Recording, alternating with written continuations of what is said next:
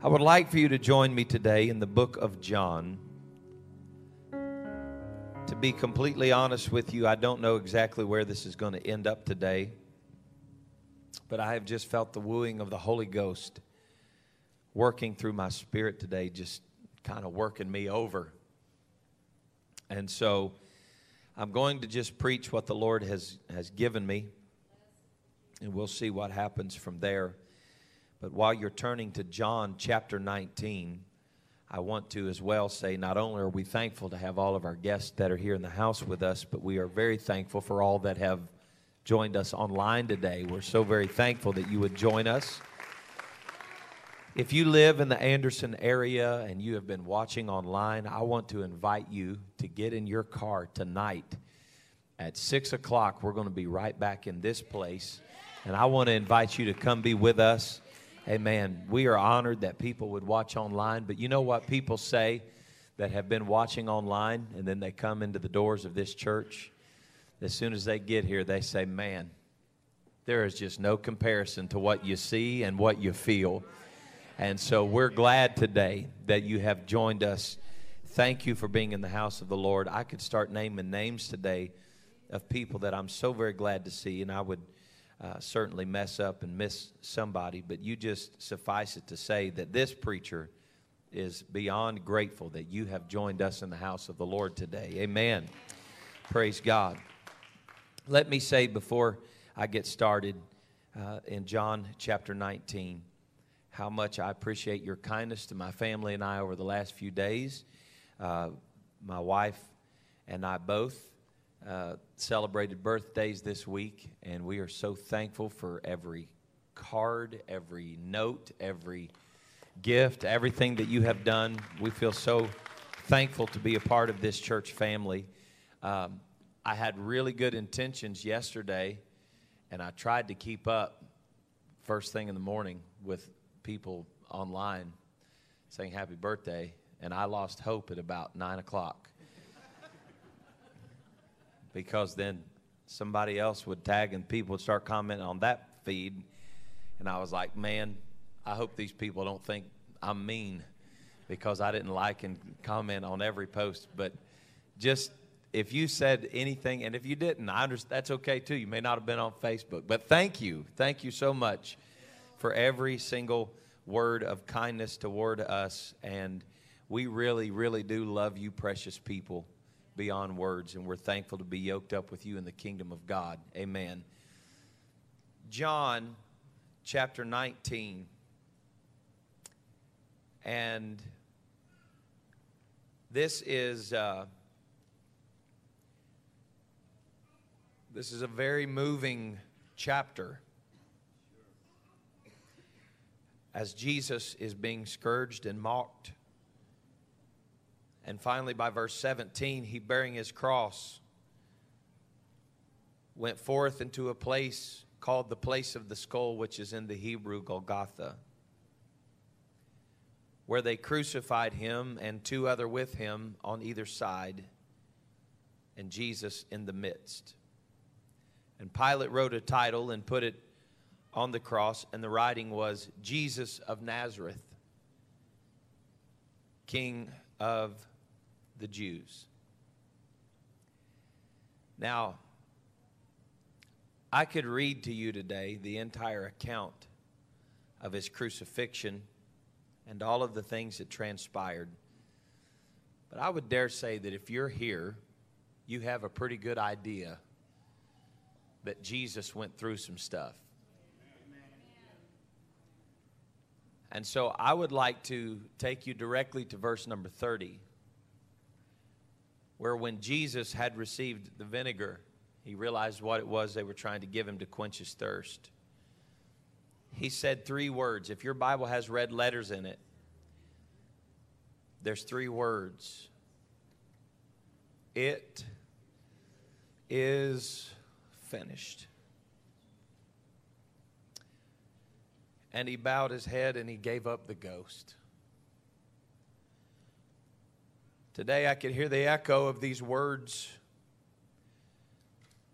through the portals of eternity as they rang from across to the front row of a Bible class, to a pulpit standing in front of you today. It is finished.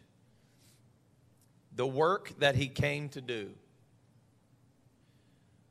was fulfilled in the cross.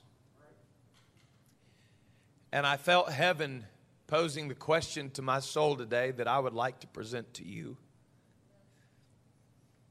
If the cross is not enough, what else could he do? You may be seated. I'm emotional this morning as I step to this pulpit because I've lived a pretty good life. I've done my best to please God. I was raised in a godly home and a godly environment. I've been afforded things in this life that so many folks that are under the sound of my voice have not been afforded. I was raised in what I would consider to be a safe place. My parents loved me, they believed in me, they invested in me, they prayed for me. There's not a lot of people in this world that can say they've had the hours of prayer and days of fasting invested in them that I do. And for that, I'm grateful. I'm grateful today that God thought enough of me to bring me to this place. But as just a child, I remember hearing preachers preach about Calvary. Some of the old time preachers they couldn't have told you what one word was in the Strong's Greek or in the Hebrew.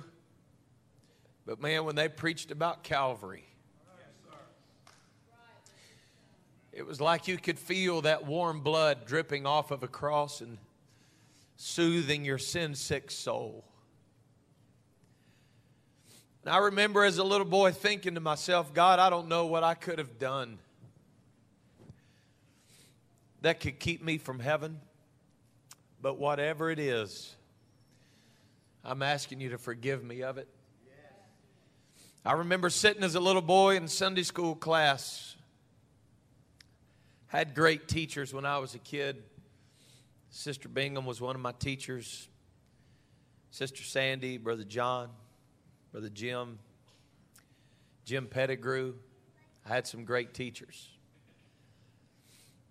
And I remember sitting in class and I would hear them teach about Calvary. And man, could they forevermore paint a picture for you? Then they'd give you a little paper that they'd got from Sunday school department, headquarters building. It sent, you know, had this little page they'd tear out of the book. And there hung this man with a crown of thorns on his head and these little drops running down off of his forehead.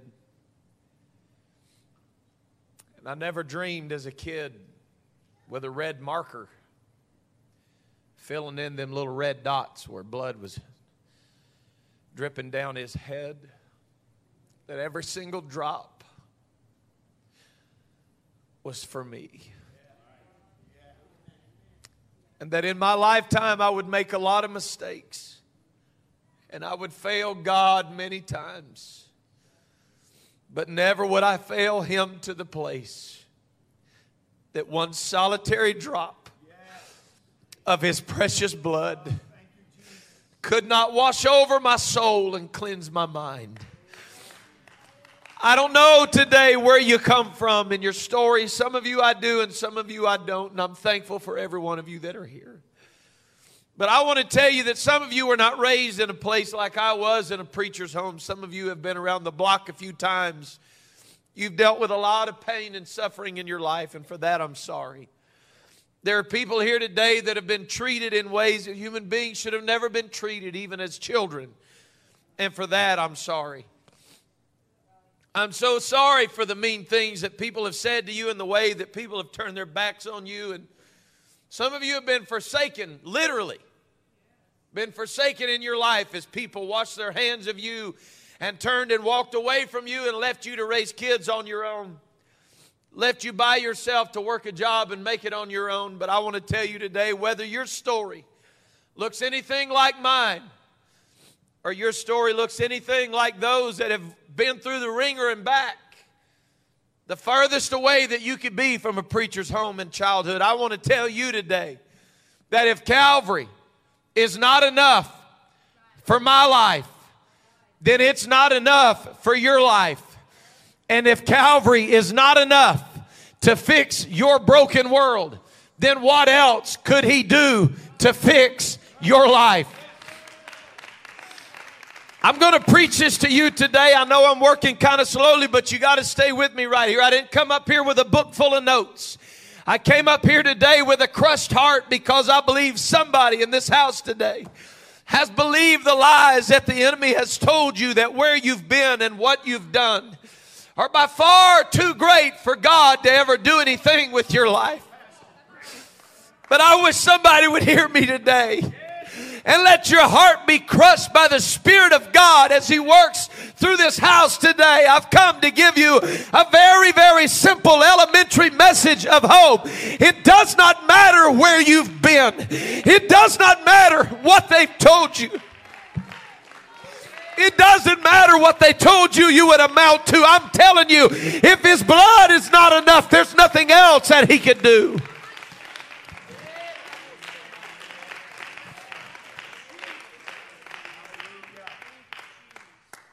My heart breaks today as I look at some of the torment and the struggle that some of you have been through. I've sat in counseling sessions, conversations with many of you, only to hear you say, I don't deserve His goodness. Well, I want to tell you, there's not one of us in this room that do. But I am so very grateful that He thought enough of me not to send a substitute, not to send Jehovah Jr not to find some second person and send him to do a job that he wasn't willing to do. But John chapter 1 and verse 14 said that the Word became flesh and dwelt among us. I'm telling you right now, First John chapter 3 and verse 16 speaks all the volumes that I need to hear. Howbeit perceive we the love of God because He laid down His life for us. It was God Almighty that robed Himself in flesh and laid down His life for you and for me. If that's not enough,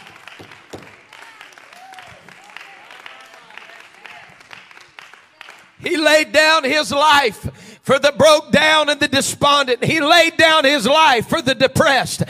He laid down his life for the weary.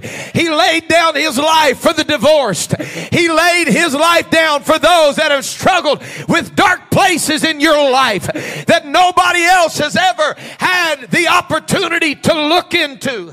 He laid down his life for those of you that have secret hallways and corridors in your life where hateful things have forever left an indelible mark in your life. And people have told you that you'll always be trash and you'll never amount to anything else because of who you are and where you came from. There's no hope for you, but I've got a good message for you today. I know they told you you'd always be a drug addict. I know they told you because your daddy was, you'd always be an alcoholic. I know they told you you'd always run the streets. But thanks be unto God who always causes us to triumph in his name. I've got a testimony today when I think of the goodness of Jesus and all that he's done for me. My soul cries out, Hallelujah.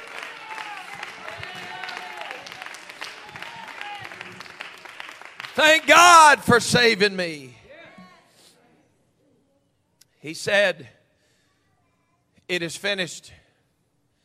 Now, to some, these are just three words painted in red in your Bible. I understand the context of the three words, it is finished. That this was the finishing of the work of redemption in the earth. But if you would give me a little hermeneutical privilege today, and a little latitude, I want to tell you that this three word phrase, it is finished, is not just something that we need to leave on the pages of this book as a part of history and God's redemption plan. But these are three words that I feel like each and every one of us today, because of these words, have the power to take this three word phrase and apply it to our lives. There are some folks in this house today that are tired of living the same old cycle. You're tired of falling down, coming to church, praying through, feeling convicted, God touching your heart, then you go right back to the same deal. Live for God for three weeks, then you're struggling fourth week. You start missing a little bit before you know it, you're out of church. But I want to tell you that because of the work that He finished today, you have the authority and the power in this room that before you leave this house today, you can take those words of Jesus and you can speak them out of your mouth. I understand that you are flesh and you are weak, but I want to tell you something else you are. You are a child of the risen King. And I want to tell somebody that has been weak in your life and you've struggled with standing for a while. I just want to tell you if you get back up again today and you'll square up your shoulders and you'll look him in the face and say, Lord, I was weak yesterday. I slipped and fell and made a mistake, but today is a brand new day. And every curse that has been spoken over me and every generational curse that has been applied to me, I declare and decree in the name of Jesus, it is finished. Come on, I'm issuing a challenge from the pulpit of the house of God today. You look that addiction in the eye right now and declare to that addiction, it is finished.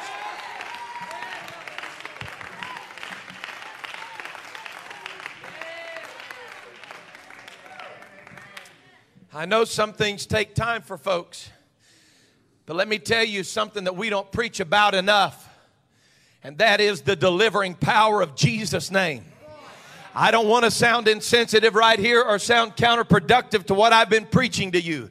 But I'm afraid that the Jesus we have presented has become a Jesus of just some jelly back, weak need process that everybody that comes in is going to get to take their eight years to get established and get established in the Word and get established in the church. And oh, well, you know, it just takes time with some people. I understand that. And we've got to have grace in our, our conversation with people and be careful with how we deal with people. But also, I think we need to acknowledge the fact that He's still has the power to deliver. I understand it takes some folks a little while to lay down their addictions. But I'm telling you, I have been in services where a little boldness comes over somebody and they reach in their pocket or their purse and pull out those Marlboros and make their way up to a platform at an altar of repentance and lay them down. Come on, somebody. I've been in services on those Sunday nights when somebody goes out to their car and grabs a whole stash of marijuana or grabs a whole bucket of pills and bring them in, lay them. Woo!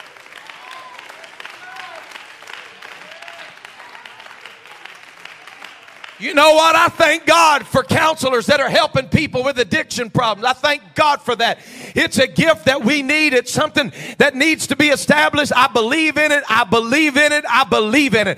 But I also believe in the delivering power of Jesus' name and the power of a made up mind. That's why we need the body of Christ so that when I get weak, I can put my arm in the arm of my brother and say, Bro, I'm having a bad day. I've had a bad week this week, but I need somebody to strengthen me and tell me I can make. I need somebody to pray over me today and declare it is finished. I need somebody to touch and agree with me today that what I've been going through is done. I don't know if I can make it on my own, but that's why God gave me you. That's why God gave me brothers. That's why God gave me sisters. And so, with the power of agreement today, we stand to our feet and we declare. When the church started in the book of Acts, the second chapter, in the upper room, there's a key that I believe unlocks the door to true apostolic revival. It said they were in one mind and one accord in one place.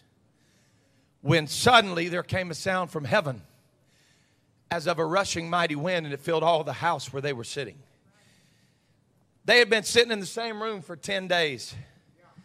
Now, when I was a boy in this church, we used to have fundraisers that we called rockathons. I wouldn't wish that on my enemy. We would sit in rocking chairs, and we would literally rock for 12 hours straight. I know you think that's every kid's dream. But the chair had to be rocking. If you had to get up and go to the bathroom, somebody had to come sit in your chair and make your chair rock while you left. Holy moly. It probably wouldn't be that hard now with iPhones.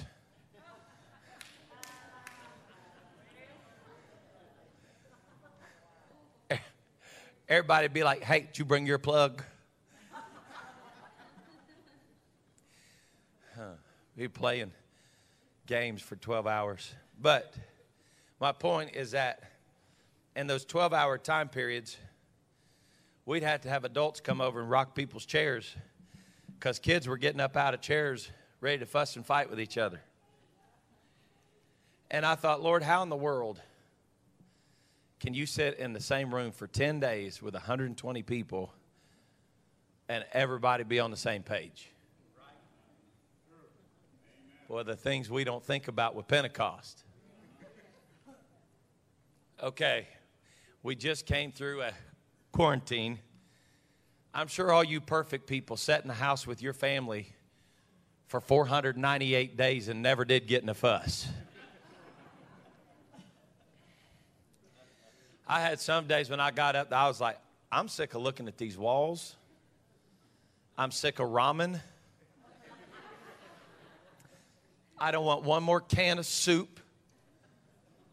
I'm sick of bologna, and that don't happen. I'm actually talking about food. I'm not talking about. I don't get sick of bologna, but I was sick. I was sick of it. I was like, I want to go somewhere where I can raise my hand and say, "Excuse me, ma'am, could I have some more sweet tea?"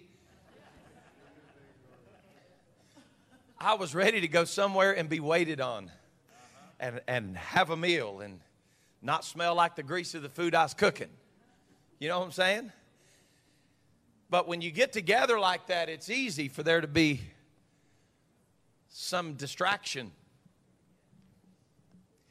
And so, what I watched happen was that people were removed from a source of strength that they had on a weekly basis. They weren't in the house of God every week.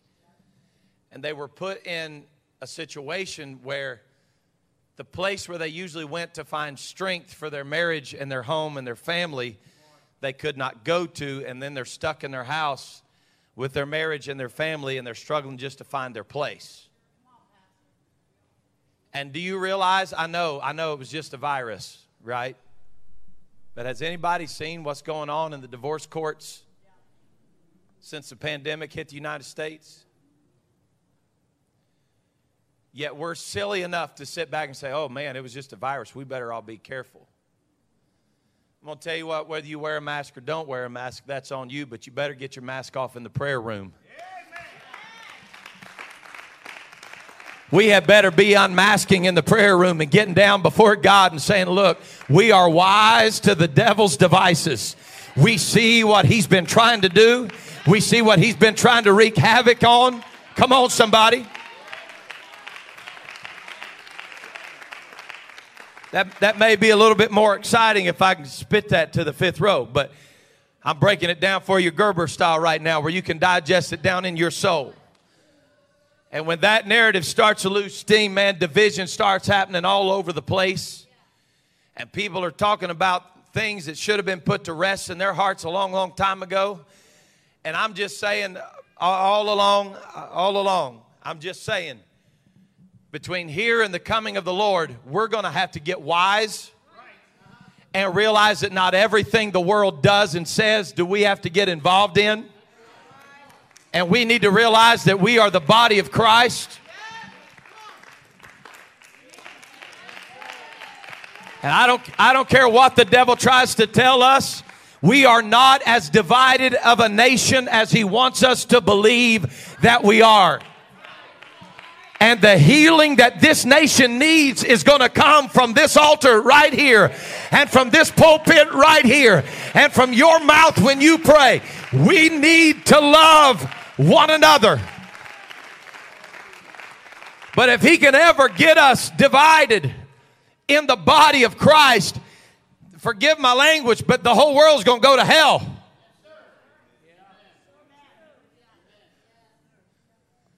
Because this right here is where we cannot afford division.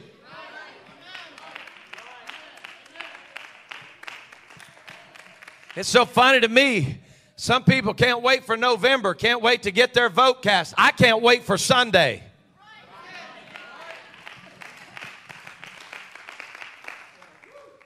I don't care. I got my opinions, and I keep them to myself for the most part because I'm a smart man. you can be right or you can be happy, and you can't be both.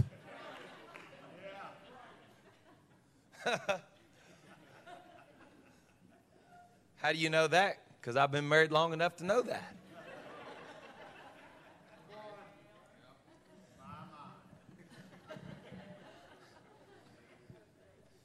Man, that's the best preaching I've done all day.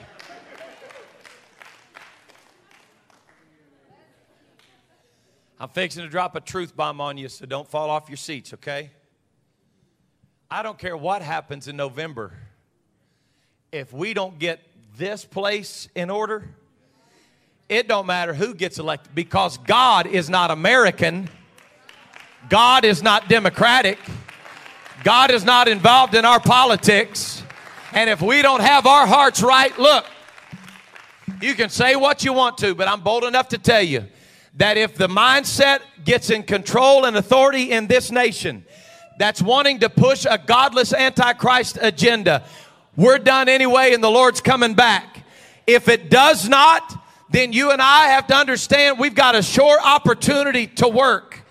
I don't care. Listen, there were so called conservative people in offices when the first legal gay marriage happened in America. So don't tell me that Republican or Democrat matter. Uh, I think you need to go do your job and vote. Yes, you need to get that done. But if your heart is not right, I don't care who you vote for. You're counting on a politician to fix what you don't want to deal with in your own heart. It ought to break your heart before November that people are killing babies. It ought to break your heart. It ought to break your heart that men and women of different colors are hating one another and killing one another. That is not in the body of Christ. That's in the agenda of the world. That is not in the church. It's not. And if he can ever get us to not focus on what really matters in the pages of this book right here, then we've lost sight of the real battle that's going on. And the battle that's going on is not for Washington, D.C., it is for eternity and for a soul.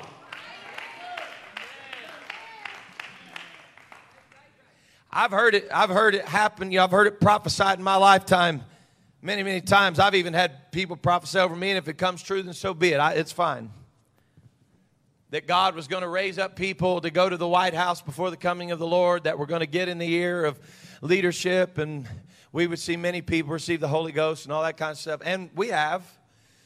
Uh, I haven't personally been there. I have friends that have been there. We have people in the White House right now that have been baptized in Jesus' name, that have been filled with the Holy Ghost. That's fine, whatever. It's all good.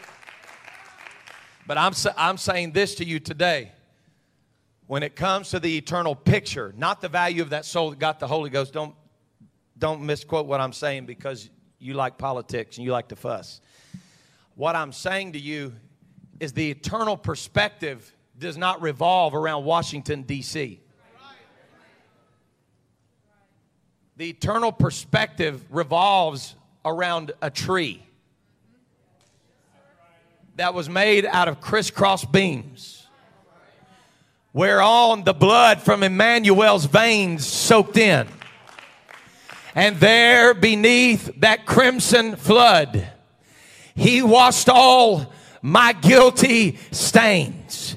I feel like telling somebody this morning the old song that we used to sing is still as true as it's ever been. Jesus paid it all. All to him I owe. Sin had left a crimson stain and he washed it white as snow. If his blood is not enough and his cross is not enough, what else is he going to have to do?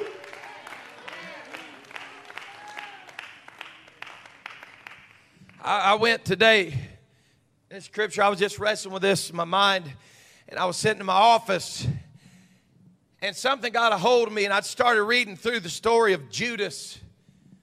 God have mercy. What a sad story. And today I was reading about Judas, and he took the 30 pieces of silver and he went to Jesus and turned him over in the garden, and the men carried him out, and then conviction got a hold of him. And I, am hurrying through this. I hope you, you're familiar with the story of Judas, but conviction got a hold of him and he took that 30 pieces of silver and he went back to the Sanhedrin and he threw it down. Now, Judas should have been there at Pentecost when the church started. We know this so strongly because the first order of business, well, pretty much the first order of business before the church could be established, was they had to find a replacement for him. They're, they're, they're, they're drawing straws for who's going to replace Judas. Now, Think about the tragedy. You're going to have to be replaced at the fulfillment of the promise of the Father because you fell short just before the Holy Ghost fell.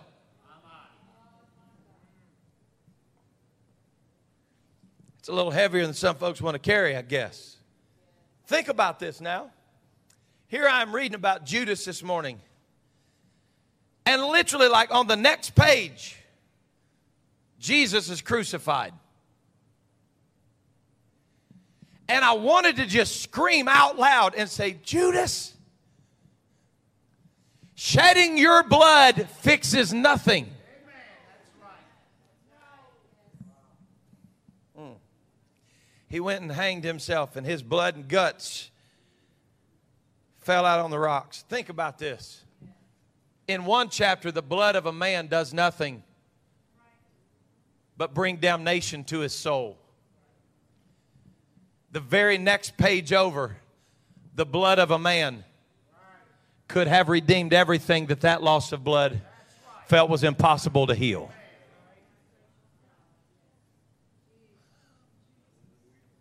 That ought to sink in on somebody right there.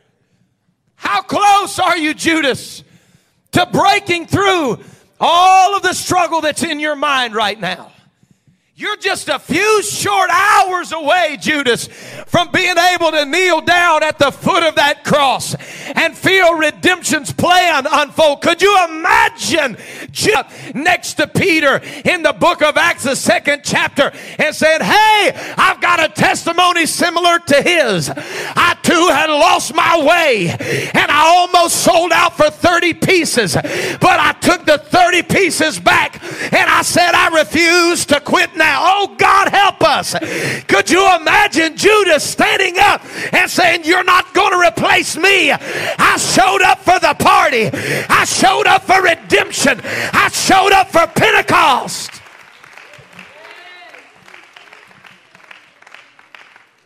And that is when my mind immediately began to realize that there was a side of Jesus that the other 11 saw and beheld that Judas never got to see. Judas never did get to see what the power of his blood could do. Judas never did get to see what one cross could do. He never did see the effect of what could happen when a man hangs his head and says three words, It is finished. Do you understand, Judas? If you would have hung on just a few more hours, when he said it is finished, he'd be talking about your failure, just like he was Peter's failure, just like he was John the Beloved who was struggling in his faith, just like he did John Baptist who was struggling in his faith in a prison cell. Can I tell you right now, you are closer than you ever dreamed that you were today. You may think that you got up on Sunday morning and came to church just to get somebody off of your back that's been trying to get you to come for months. You may think you came here on this Sunday morning by accident and happenstance, and this just happened to be the Sunday that you were here, but I beg to differ with you. You came on a day was perfectly aligned in the plan of God, and you are so much closer to a breakthrough than you've ever dreamed. Could you imagine walking out of this house today just before the blood started to flow over your life? Could you imagine walking out of this house today just before your sins were forgiven? I'm telling you, if you have never repented of your sins and been baptized in the matchless name of Jesus and received the gift of the Holy Ghost, today is the day. If the cross is not enough, what else could he do?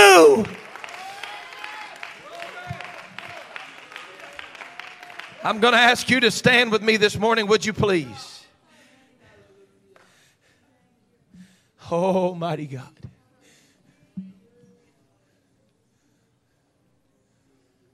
There's room at the cross for you today.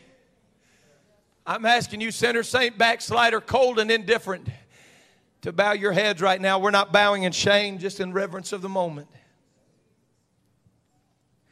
And I want to see the hands of those of you in this house today with nobody looking around, please. They would say, Pastor, I've gotten just a little further away from God than I ever intended to go. But I believe there's enough power in His cross today to bring me back to where I need to be. Thank you. Thank you. Oh, there's something sweet trying to move in this room right now. Hallelujah. That's it, child of God. Let those tears flow. If you feel so compelled right now, before they ever start playing any music, you feel so compelled, step out and come right now. These halters are open right now. Come on, this is more than a public profession of an inward faith. This is about the recognition that His cross is enough for you, friend. His cross is enough for you. Oh, great God of heaven. If His blood can't wash it, it cannot be washed. If His blood cannot cleanse you, it cannot be cleansed. If His blood cannot forgive you, it cannot be forgiven. Oh, God, come on. We're not up here for a gathering and a convention this morning. We're not up here to show people we're spiritual or to show somebody we're weak for that matter. I'm just telling you, if you want a touch, there's a touch that's available right now. If you want Jesus to heal your body and touch your mind and heal your emotions and touch you right now where you've been broken in a million pieces, there's enough power here right now.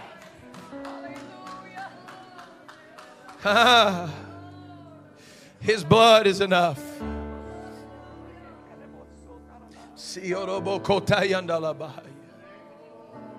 Hallelujah. Oh.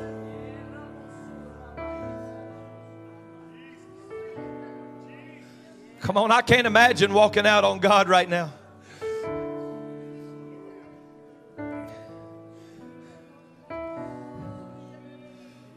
I wonder if Judas will notice in eternity how close he was. I wonder how many people will go out into eternity realizing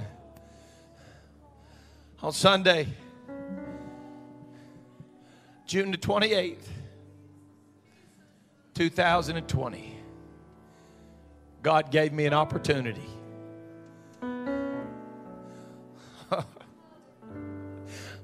but I was afraid that I was so messed up that his blood couldn't heal me and fix me. But if his cross is not enough today, oh God. Come on, we refuse today to let the enemy remind us of all of our failures and our faults. It's not at all right now about where you've been, it's about where you're going today. Come on, break down that pride right now. Would you do that? Just throw down your pride.